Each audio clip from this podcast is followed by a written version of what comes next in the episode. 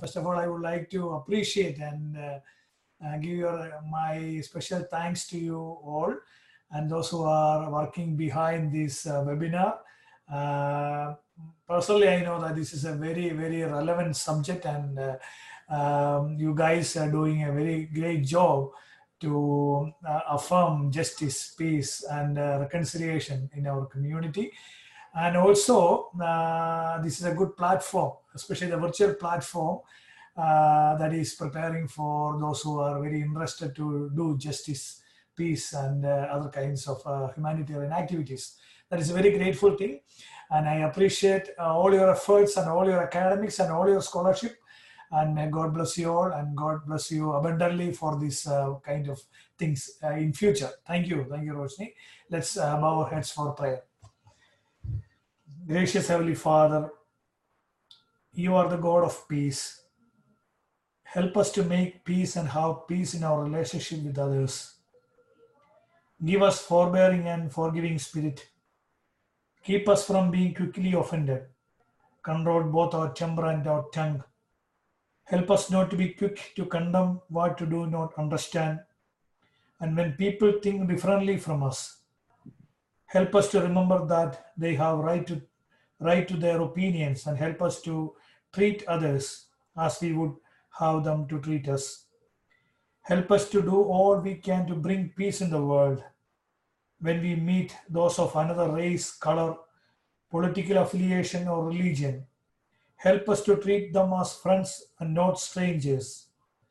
Help, it, help us to see our nation's greatness not in the light of exploiting other people, but rather in serving them and bringing them to place of liberty and wholeness. Help us through our prayers, conduct, words, actions, and generosity to witness the day when all will know and love you. Let the day come when all will see your children worship you as their Father. Especially, Father, we pray for this webinar and pray for those who are working behind this program. And especially, we pray for those who are attending in this webinar. Lord, enable us to do good for humanity and for justice and peace. In Jesus' name we pray. Amen. Thank you, Achin. Thank you, Roshi.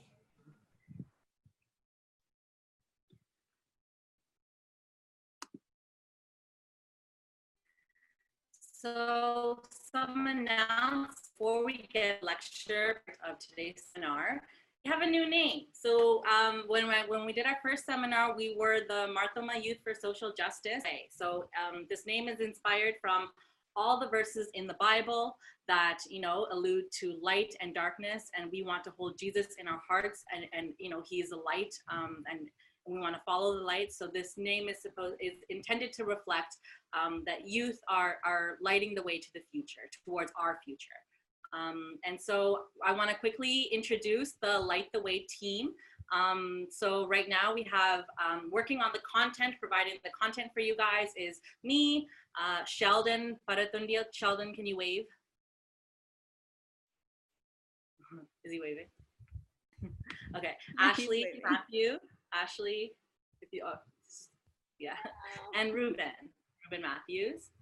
And then our communications team is uh, Shreya Jacob, uh, Sneha Matthew, Beba Wilson Matthews, and Shobit Raju. Um, if you guys are, if you guys want to give a quick wave too.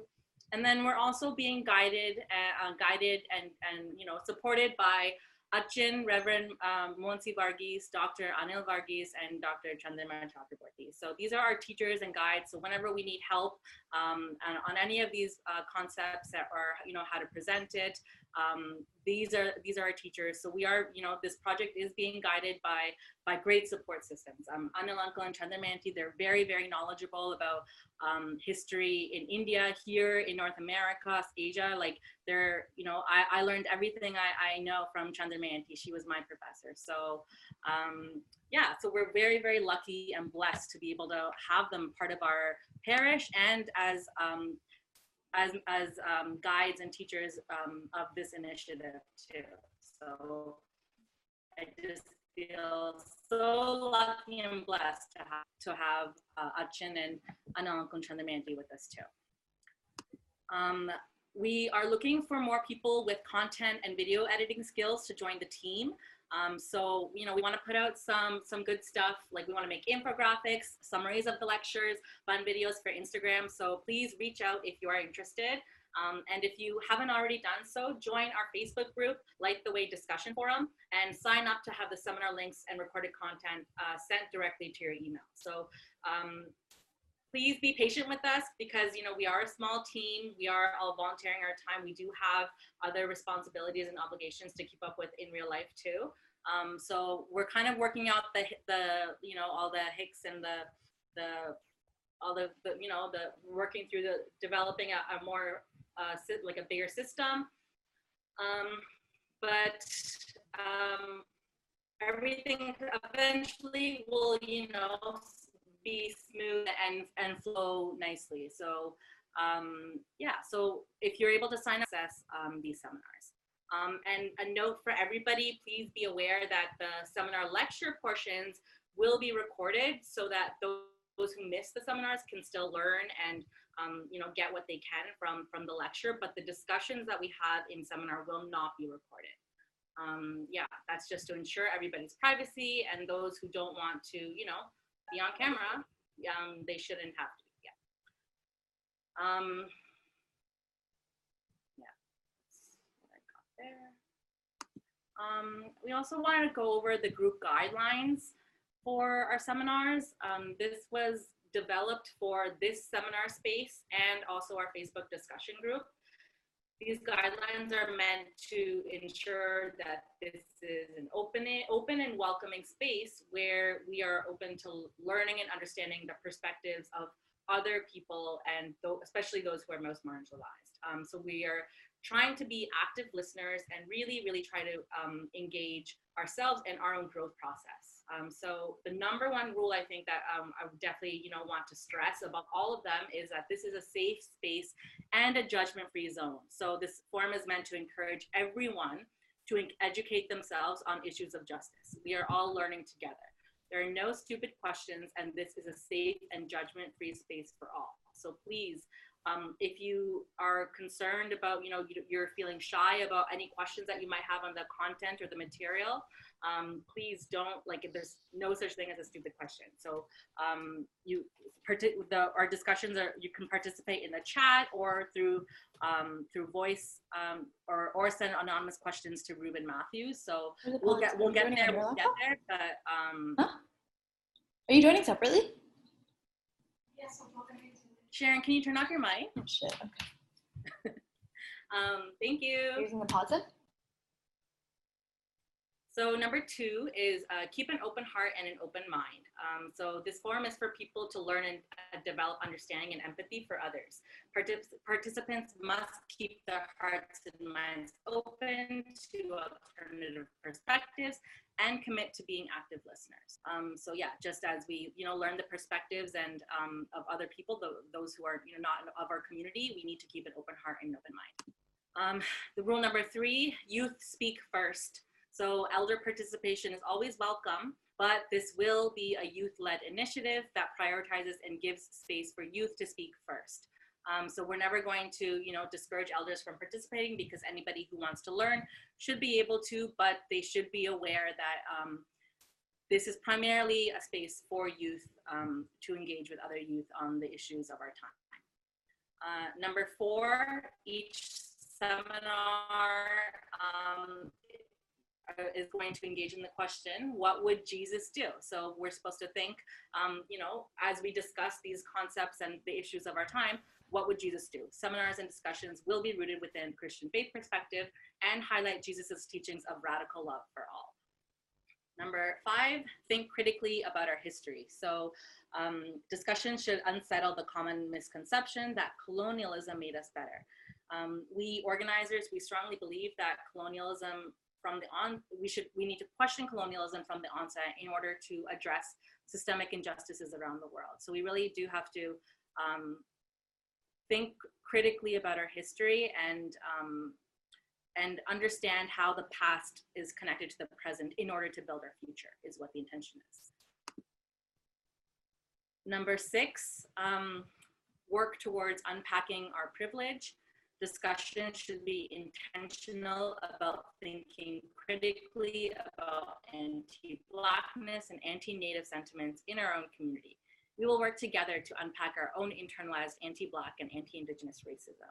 So um, I think as um, privileged minorities, um, you know, a lot of us who, uh, Malayalis who have come, or if our families have immigrated here, it, um, it, it typically means that, you know, we have good socioeconomic status. So, um, and, you know, we, there are ways that we perpetuate anti-Blackness and anti-Native sentiments in our own community and in the larger Canadian community. So um, we really need to work on um, unpacking our own privilege. And of course, we're gonna do that together. No one is gonna be alone on that journey. Um, yeah, so um, number seven, we're make connections to our own lives. Uh, discussions will bridge connections between what we learn in seminars to current events, our lives here in Canada, and the wider systems we're all inadvertently a part of. So we will try to bring in, um, you know, the current news as it relates to the content. We want to keep um, keep these seminars these sem seminars uh, relevant. Um, so we will do our best to um, make this make the connections in the discussion portion as well as the lecture.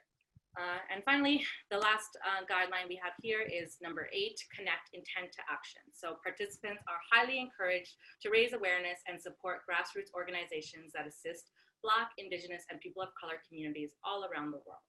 Um, and so this, um, every seminar we do intend to have an action item um, to, you know, that to promote and um, encourage you guys to think about supporting. So um, and also eventually down the road as a group, as you know, a like the like the way initiative together, uh, we might also discuss how we might like as as a group support um, a, a, local organization um, in whatever ways we can. So yeah, um, and I and I really want to stress that these guidelines, like, as we do this work of learning and unlearning what we've been taught um, we will get uncomfortable, we will get uneasy. A lot of emotions may come up.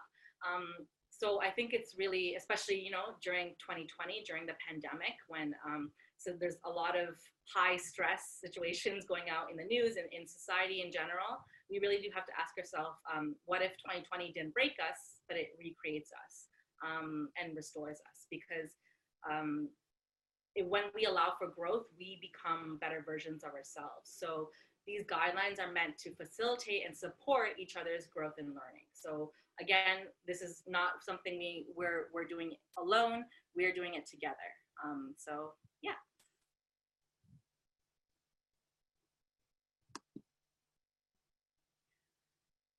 Now, um, I wanna take the time to um, acknowledge some lives that um, are no longer with us uh, and say, you know, rest in peace and power. And I want to say their names. Um, Ejaz Ahmed Choudry um, is um, a local Mississauga man. Um, he was on June 20th, 62 year old um, Ejaz Choudry was shot and killed by police in Mississauga, Ontario during a wellness check. He had schizophrenia. and yeah, it, and then um, right next to him, right here, is um, Chantel Moore. So on June 4th, Edmundston police force officers fatally shot 26-year-old Chantel Moore, an Indigenous woman originally from BC, after they were called to conduct a wellness check. Um, and she was the one of two people to die at the hands of police one of two indigenous people to die at the hands of police, I should say, um, within the span of eight days. So, um, yeah. um, and then um, the week before Moore's death, Regis Korchinski Paquet over here, um, a Black Indigenous woman living in Toronto with Nova Scotia roots, died after falling from a high-rise balcony after her family called police for help. This was another wellness check. Um, so yeah, we really do have to kind of um, really think about, you know, what we really call the police for, I think, right? Because wellness checks, um, you know, mental health issues, we, we do have to, I guess, ask ourselves if, if that is the police's responsibility to, to look after those kind of issues, right? And how can we better support um, members in our community who, who, who do struggle with mental health issues? Um, down below here is um, Elijah McClain. Um, he was detained on his way home from picking up an iced tea um, for his brother, and he was he had a childlike spirit. Um, a lot of his clients had had said he lived in his own world. He was never fitting in. He just who, was who he was, and he had anemia and always would get cold, so he would wear an open ski mask. And so the police, um, a call was made because somebody thought he this this boy was he looked threatening um, walking down the street and uh, the police um, used brutal force to to secure him and McClain went into cardiac arrest on the way to the hospital. Um, and his family said that he was brain dead and covered in bruises. Um, and i think for particularly for black and indigenous people um, i think we really have to understand how these like wellness checks and um, and encounters with the police are, are very particularly difficult for, for these communities to manage. Um, in, in Canada, out of 461 police deaths between 2000 and 2017, 70% of that number died with died during encounters with the police, and they suffered from mental health or substance abuse problems.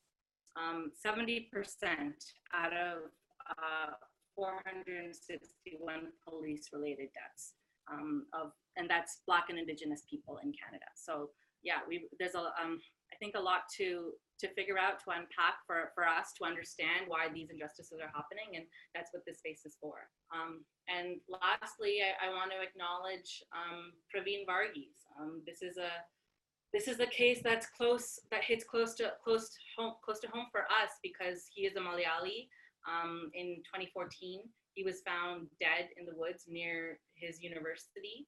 Um, and Gage Bethune, um, um, a white man with whom Praveen was seen with before his death, was convicted for first degree murder. But September um, of last year, the judge overthrew the verdict uh, in the case, and Bethune was released from jail and remains out on, ball, on bond.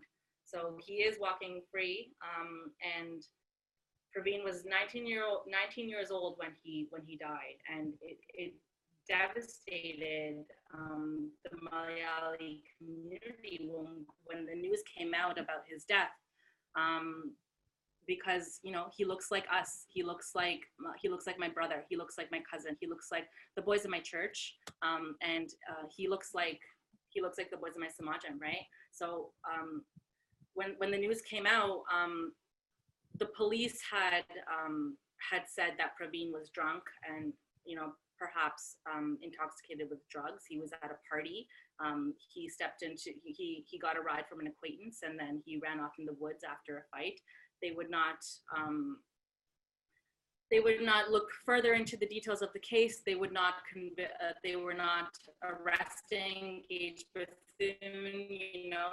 So um, Praveen's mother and father, his family, his community, they fought um, to get his, his, his story heard and they fought for his justice. Um, his mother had said, um, I wanted the world to know that my son was not a drug dealer. He was not drunk. He died because he was hit. I did not want Gage to be put behind bars for his life, but yes, I wanted him to know that there are consequences to your actions, and I want the law to hold him accountable.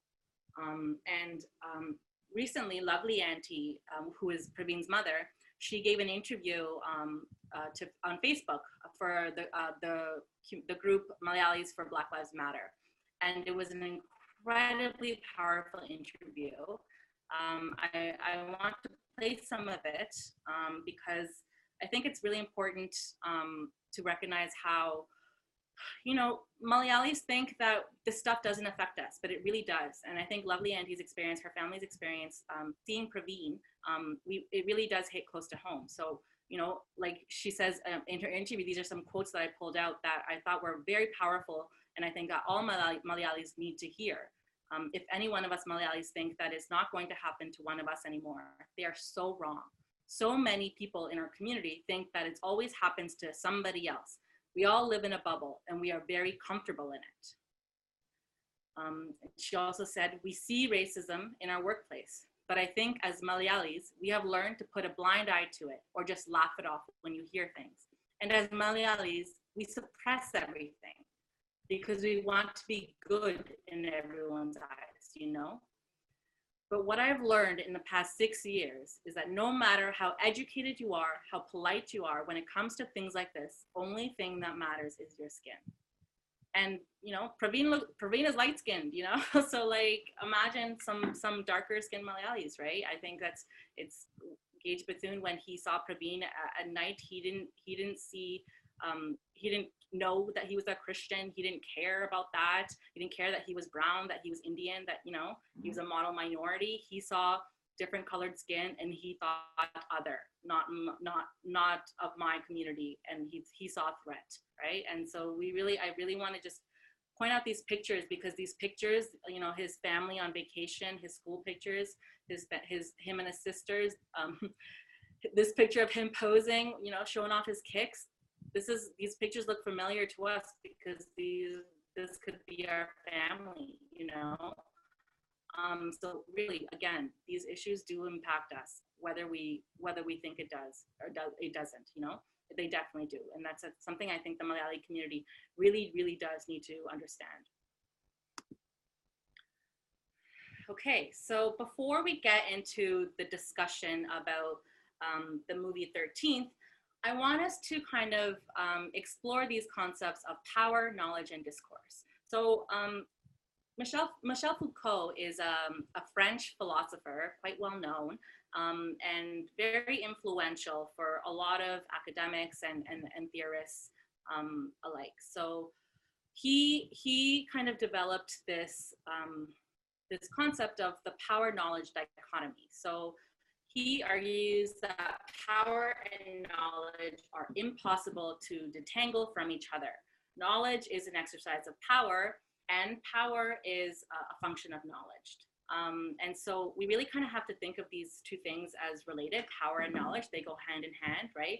If you have knowledge, you have power. If you have power, you have knowledge, right? And the ways in which um, knowledge is communicated and um, and used um, as a as a as a way to control others is, is I think what we what we kind of have to dig towards um, and, and, unpacking.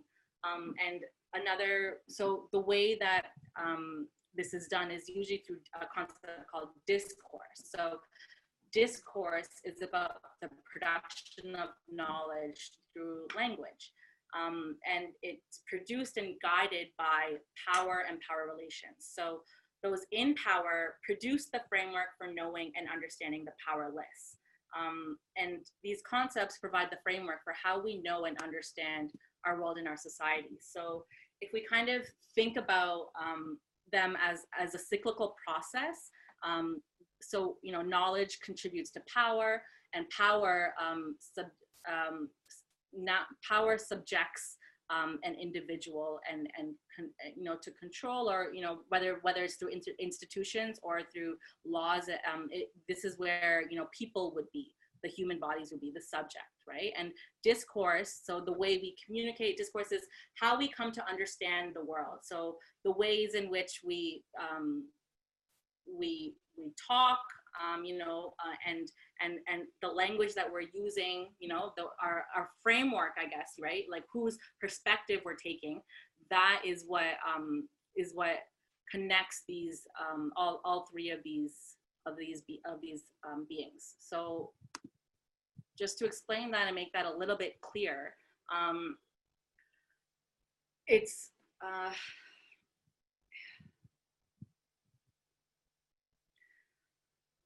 the way um, the way power is usually operates in discourses is through binary opposition. So um, historically, the West assumed cultural superiority was developed by building upon a history of artificial stereotypes about the East that and these these stereotypes became so pervasive that they were unquestionable.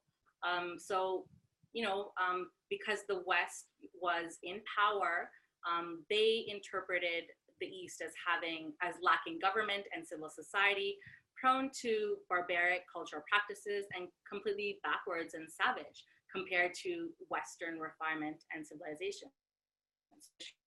Right. So, what what language, what perspective are we taking um, that establishes these bound these binary these binary oppositions of white, black, good, bad, us, them, civilized, uncivilized, the West, the rest. Right. So. Um, the West and the rest is is a is a is a phrase coined by Stuart Hall, who's a cultural theorist, um, and what he means by that is it the way that um, we view the West as being, you know, culturally superior, as as um, as more progressive, as more um, civilized, as more um, advanced in uh, society and technology. But um, and then everything else is the rest, right? So it's all other all other countries in the world. Um, the the East is um, they're all kind of um, compiled together in under the category of the rest, right? Because the idea the the idea is that it doesn't really matter because the the West is what's what what the framework is, right? That's that's you know they they hold the they it's kind of this idea of because they're they're the they're the center of the world, I guess. Um, and so we we kind of have to ask ourselves, how does power and superiority frame what we know of Western countries, and how it frames what we know of Africa and Asia, right? Um, who controls the narrative about Black people, and what binary oppositions do you know or recognize in your own life and community, right? So just to go over um, how you know how how this operates so power produces forms of knowledge um, right and then knowledge is used to um, modify and redistribute and stabilize power right and then power is established through institutions which control subjects and the subjects are are you know are, are, are, are constitutes the power so it's it's a very cyclical process in which um, our language and our framework of understanding the world, our, our societies is established, right? So in what ways do we think our, our, our, in what ways do we establish binaries and, and um, of, of good, bad, us, them, civilized, uncivilized, superior, inferior, the West, the rest, right? So um, again, when, we have to always ask ourselves, what perspective is um, are we taking when, when we're hearing this story? What perspective is this story written? What perspective is history being told from? And what perspective is the media presenting when we're watching the news, right? So again, we, I think we always, for the key question for this for this seminar would be, always ask yourself, who controls the narrative about Black people? right? Um, that's what we always have to think about. And these are concepts that we're gonna go over again and again. So um, if you don't completely understand, it's okay. We're gonna, you know, repeat it and, and clarify it as we go on because um, these concepts are very central to understanding our historical processes, right? Um, so it's all about like, we have to think about how power is established and who holds power over others um, in our society.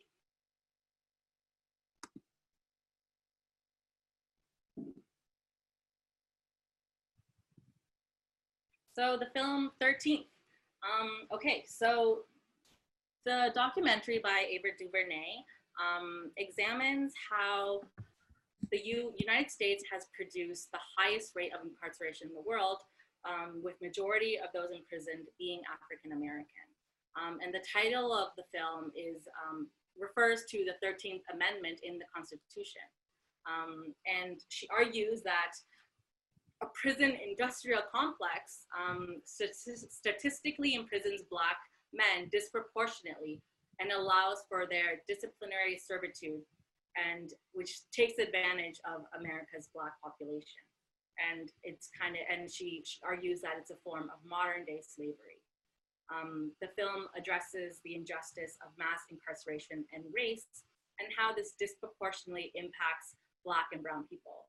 Um, this is done through the following four points. Um, so this is, you know, a quick summary of, of the film, uh, just the, the main takeaway points I thought that the film brought. Um, so the first being African Americans have continually been portrayed as criminals in literature and media. So from the start um, of slavery, right? From the minute that they were taken from Africa, and from the minute that film and literature came about, they society has always believed and has come to believe um, that Black people are inherently violent and immoral. The more one sees this image and hears the stories of, of these uh, that that um, that uh, the more one sees images and hears these stories, the more likely one is to believe that blackness is criminal and corrupt. So the more ingrained in our minds is, is what I meant to see, right? So like we believe it's truth, the more and more we see it, right? Um, and the 13th Amendment. Um, so quickly, I just want to state what that is. Um, and that I have this image over here too. Um, neither slavery nor um, neither slavery nor involuntary servitude, uh, except as a punishment for crime, whereof the party shall have been duly convicted, shall exist within the United States or any place or any place subject to their jurisdiction. Right. So um, the 13th Amendment, um, there is that loophole, right? Um, except as a punishment for crime, um, right? Is is that and that that's the key phrase that I think people that we have to pay attention to. Um,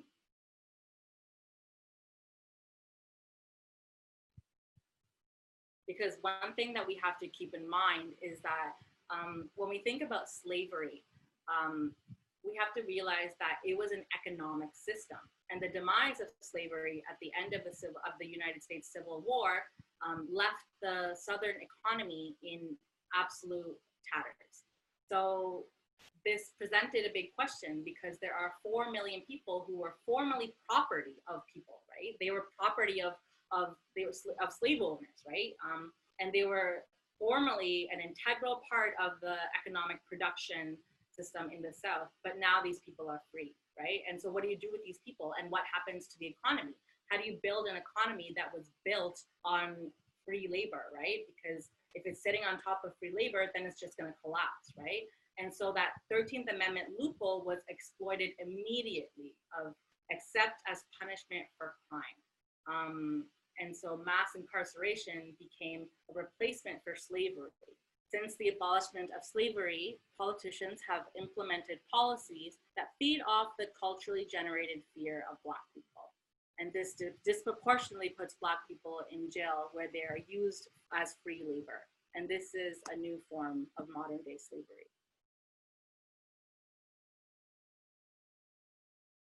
So what that means is um, prisoners are like corporations have prisoners who have been put to work without pay as part of their sentencing. So since the abolishment of slavery, um, politicians have implemented policies that feed off this media generated fear of Black criminals, which disproportionately puts um, Black people behind bars so that they can be used for free, labor, which then props up the, the, the US economy. So number three, the, the the third take, takeaway point from the documentary would be that corporate interests shape the prison population. Um, so the the, doc, the documentary kind of uncovers um, a, a, coalition called ALEC, which is American Legislative Exchange Council. And it's a coalition of corporate interests like Walmart and Verizon and they introduce federal policies which arguably result in putting Black people and immigrants behind bars in the interest of profiteering from the success of private prisons, surveillance, and prison labor. Um, and it's a bit scary because one in four US legislators have ties with ALEC. And these corporations like Walmart, like Verizon, um, big, big, big, massive corporations, they profit from the success of, again, private prisons, surveillance, and prison labor, right? Um, they make money off of free labor and they, um, they, they benefit. And so we have to understand that history is not just stuff that happens by accident. um, we are the products of history that our ancestors chose if we're white, but if we're if you know we're if we're racialized minorities, if we're black, we are the products of history that our ancestors most likely did not choose, right? And so we're sitting here as a product of those choices. So we have to understand um, the, the, the, the, the context in which um, these, these uh, corporations and, and um, ways in which black people are, are systematically oppressed, it stems from slavery is, is, the, is the argument that the, that the, the film makes, right? And so ultimately all of this, um, all of this concludes to and leads to the dehumanization of African Americans. So by portraying Black people as criminals, depriving their communities of financial support needed to level the playing field, and developing policies that put more people of color in prison, and creating prison systems intended to break and punish instead of rehabilitating, Black people are consciously and unconsciously dehumanized all the time. Um, yeah, so let me just go over to see if there was anything else I needed to bring up.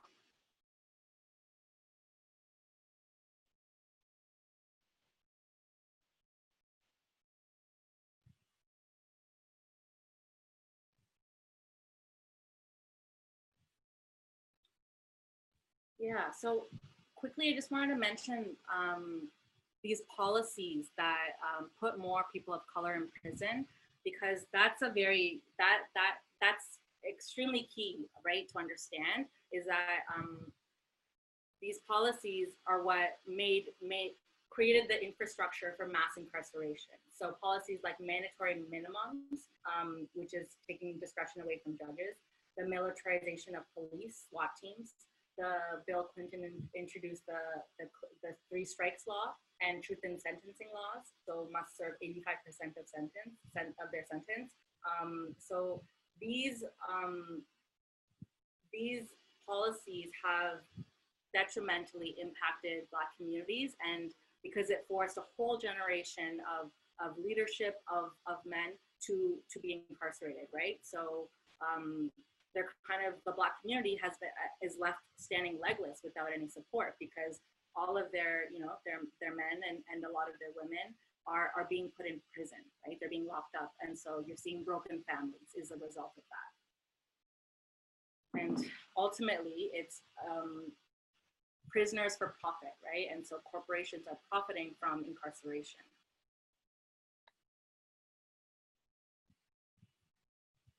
And so I I want to kind of uh, want us to unsettle um, the image of prisoner and prisons, right? Because when we hear the word prisoner, um, certain images and associations immediately do come to mind, right? Um, we think that prisoners um, are violent, angry, um, that they have mental health issues, right? That they're poor, they're addicts, they're threatening, corrupt, immoral, right?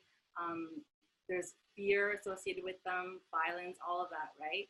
Um, but this documentary really uh, shows us that the people who are being um, put in jail are often, often, often wrongly convicted, um, and they are they are being you know because Black people are criminalized um, at excessively more than any other population in the world they are they are thrown in jail more than any other population in the world, right? And so we kind of have, like, um, I think it's really important for us to understand that um, the the what what prisons and being locked up does to does to humans, right? And and what that does to to our psyche, right? And our spiritual well-being, right? Because that that constant dehumanization, right? Of um, of of being told that you know of, of facing violence and and um, you know because prisons in, in the US and in Canada they are meant to break you. They're meant to they're not meant to rehabilitate you right?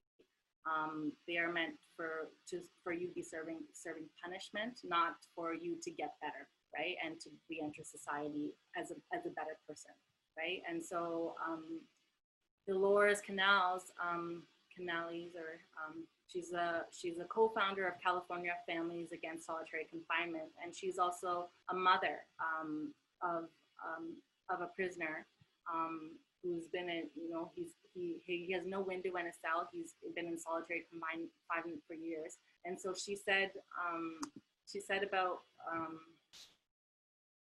the process of you becoming you immediately become numb numb that's what jail does to humans that immediate dehumanization and sensory deprivation that nobody can really understand unless they have lived through it right? Um, and so i want us to ask ourselves um, how would this constant dehumanization impact the human psyche? How do you think that would impact your spiritual well-being right? Um, when if that was you know um, if that was our community if um, if that you know the the, the black people like black people are um, constantly being dehumanized when they are viewed as criminals when they are thrown in jail when they face um, police violence at, at astonishing rates right um, and so i think they what they they really start to internalize that um, and, and it, it really deeply affects and traumatizes their communities, right? Um, and I, I, I really enjoyed this. I, I love this quote by Bernice King, who's MLK's um, um, daughter or, or, or granddaughter, I, I, don't remember. Um, but social justice is love applied to systems, policies, and cultures, right? So systems, policies, and cultures, right? So we, and I don't, we, social justice is, is not being applied to our prison systems right now um, because of how much damage it does to the human psyche, right? We're not at we're not, our, our systems are not based on restorative justice. They are, uh, they are created to, um, to break you and, and to punish you, right? And, and to lock you up, to hide you, to hide, to hide um, those who hide the, hide the unwanted from, at, at the mar- to the margins of society, to push them away.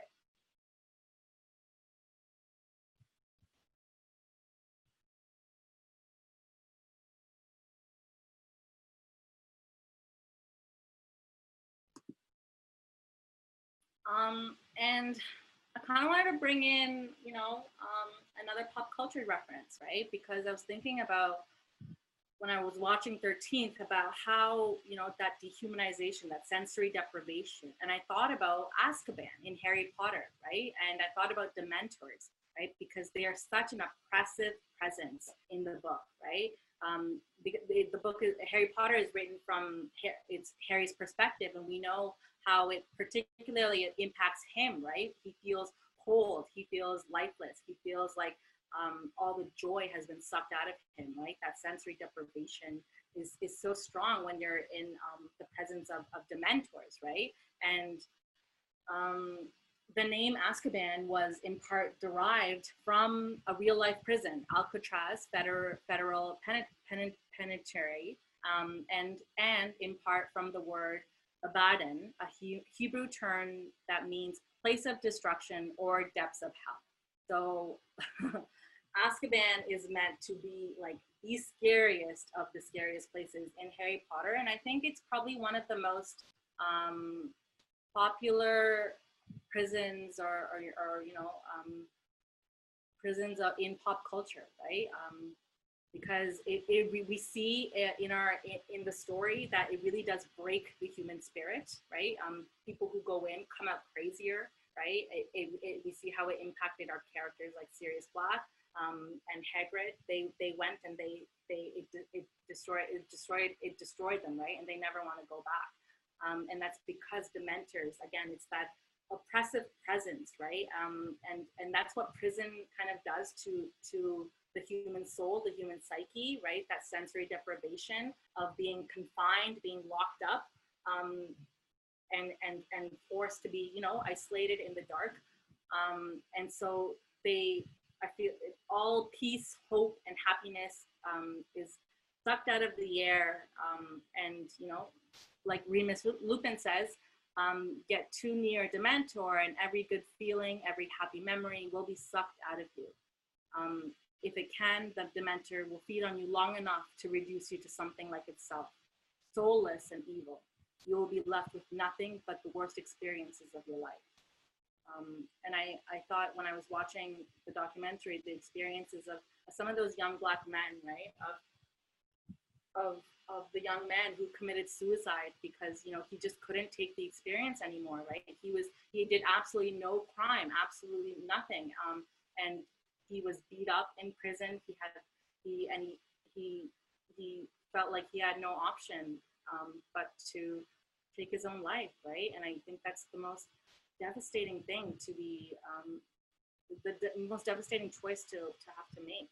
Um, and I, when you're in a place like like a prison, when you are a prisoner, I, I, I want us to really think about how hard it is to to keep and contain your inner light, right? To keep that happiness, um, because the presence being confined, that sensory deprivation, it just wants to suck the life out of you, right? And it wants to, to take your light, right? And Dementors, the Dementor's kiss, um, this image right here, right? Um, that's literally what they're doing. They want to suck the light, the light out of you, all the good out of you, right? Every happy memory that you hold so that you are nothing but a dark, empty shell and that is kind of what I think the experiences of of of, a of the Black community of Black people have been, right?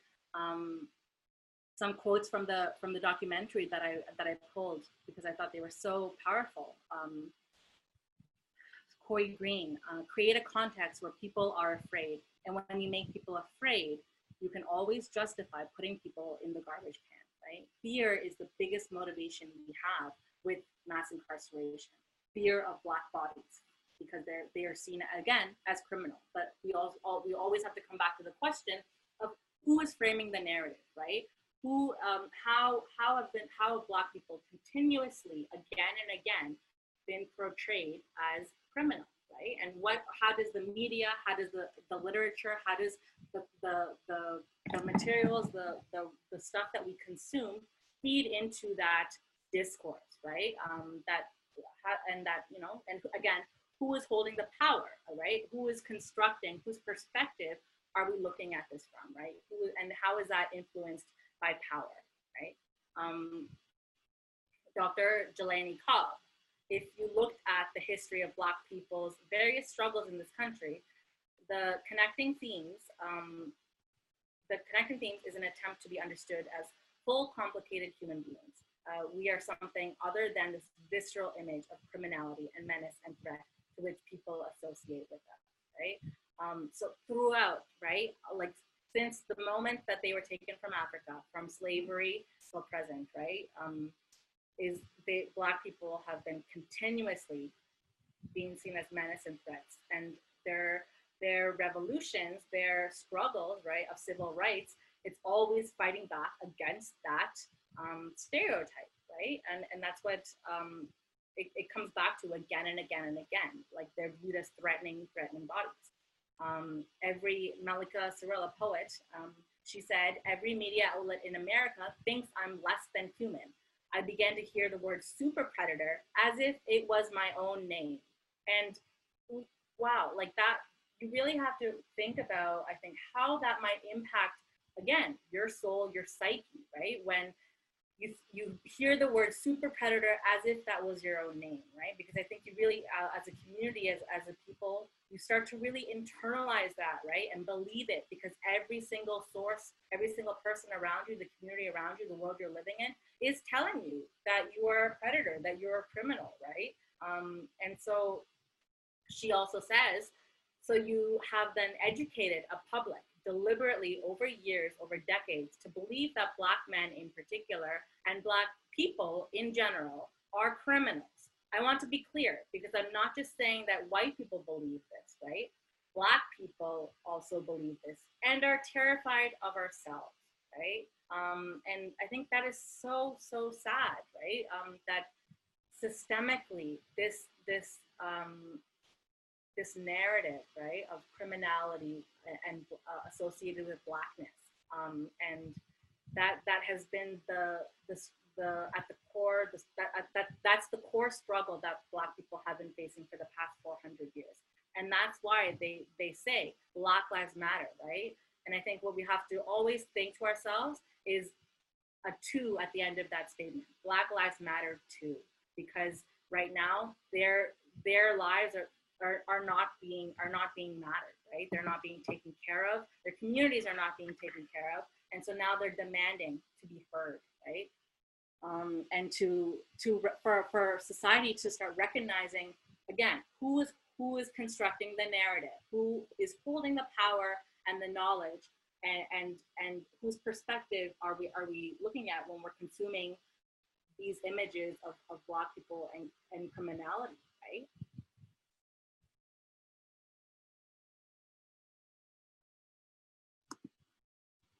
so what would jesus do um, i think um, our understanding of um, and experience with criminal justice for a lot of us um, and would be very limited unless we're directly involved or connected, right? Um, but I think it's um, it's it's interesting because the church is more closely connected to the experience of of the prisoner, right? Because Jesus himself um, was incarcerated; he was a prisoner, right? Jesus's incarceration parallels the life of today's inmates, um, and he was seen by political leaders um, um, the powers the powers above as less than a lawbreaker. He was arrested and given an unfair trial, right? Um, and so, Ruben, are you able to to to read um, read uh, John 18 for us? Yeah. Okay. When he had finished praying, Jesus left with his disciples and crossed the Kidron Valley. On the other side, there was a garden, and he was and he and his disciples went to it. Now Judas, who betrayed him, knew knew the place because Jesus had often met there with his disciples. So Judas came to the garden, guiding a detachment of soldiers and some officials from the chief priests and the Pharisees. They were carrying torches, lanterns, and weapons. Jesus, knowing all that was going to happen to him, went out and asked them, Who is it who is it that you want? Jesus of Nazareth, they replied. I am he, Jesus said. And, and Judas, the traitor, was standing there with them. When Jesus said, I am he, they drew back and fell to the ground. Again he asked them, Who is it who is it you want? Jesus of Nazareth, they said. Jesus answered, I told you that I am he. If you are looking for me, then let these men go. This happened so that the words he had spoken out would be fulfilled. I have not lost one of those you gave me. Then Simon Peter, who had a sword, drew it and struck the high priest's servants, cutting off his right ear. The servant's name was Malchus. Jesus commanded Peter, Put up, put your sword away. Shall I not drink the cup the Father has given? Then the detachment of soldiers with uh, its commander and the Jewish officials arrested Jesus. They bound him and brought him to Annas, who was the father-in-law of Caiaphas, the high priest that year. Caiaphas was the one who had advised the Jewish leaders that it would be good if one man died for the people. Now, verses 19.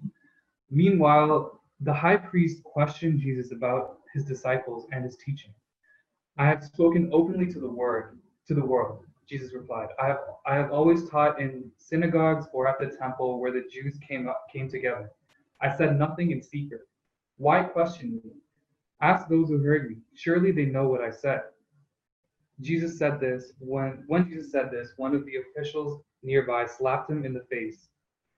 Is this the way you answer the high priest? He demanded.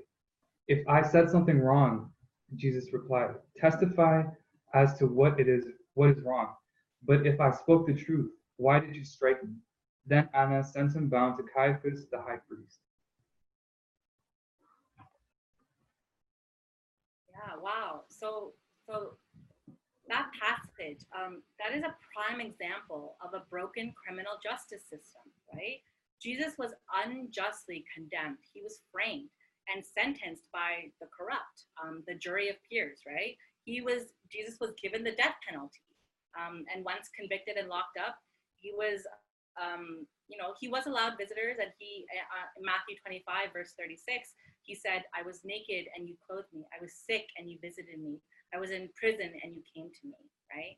Um, and so, I think it's um, it yeah he he we prisoners who have done their time eventually you know return to their community and i wonder if we can think about the resurrection of Jesus um, as uh, as a parallel as a parallel to you know the uh, uh, to the returning citizen, a story of second chances, right? A story of rebirth and a story of redemption, right? Because that is what um, Jesus and God calls for, right? Restorative justice. Um, because you know everybody should be able to return, um, you know, find their relationship with God, to return home to uh, after paying their dues, right?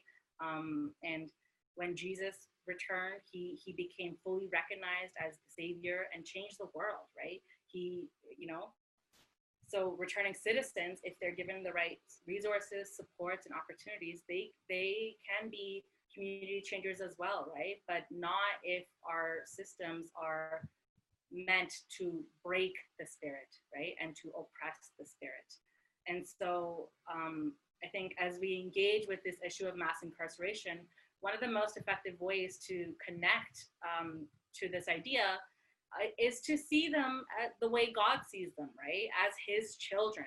We have to recognize and acknowledge their inherent worth as, as you know, people, prisoners, as people who are locked up. We have to recognize their inherent worth as God's creation, right? So Hebrews 13, um, verses 3 to 5. Remember those who are in prison, as though in prison with them, and those who are mistreated, since you yourself are in the body. Right? Um, and also uh, Luke, Luke 4, verses 18 to 19. Jesus said, The Spirit of the Lord is on me because he has anointed me to proclaim good news to the poor. He has sent me to proclaim freedom for the prisoners and recovery for the, of sight for the blind, to set the oppressed free, and to proclaim the year of the Lord's favor.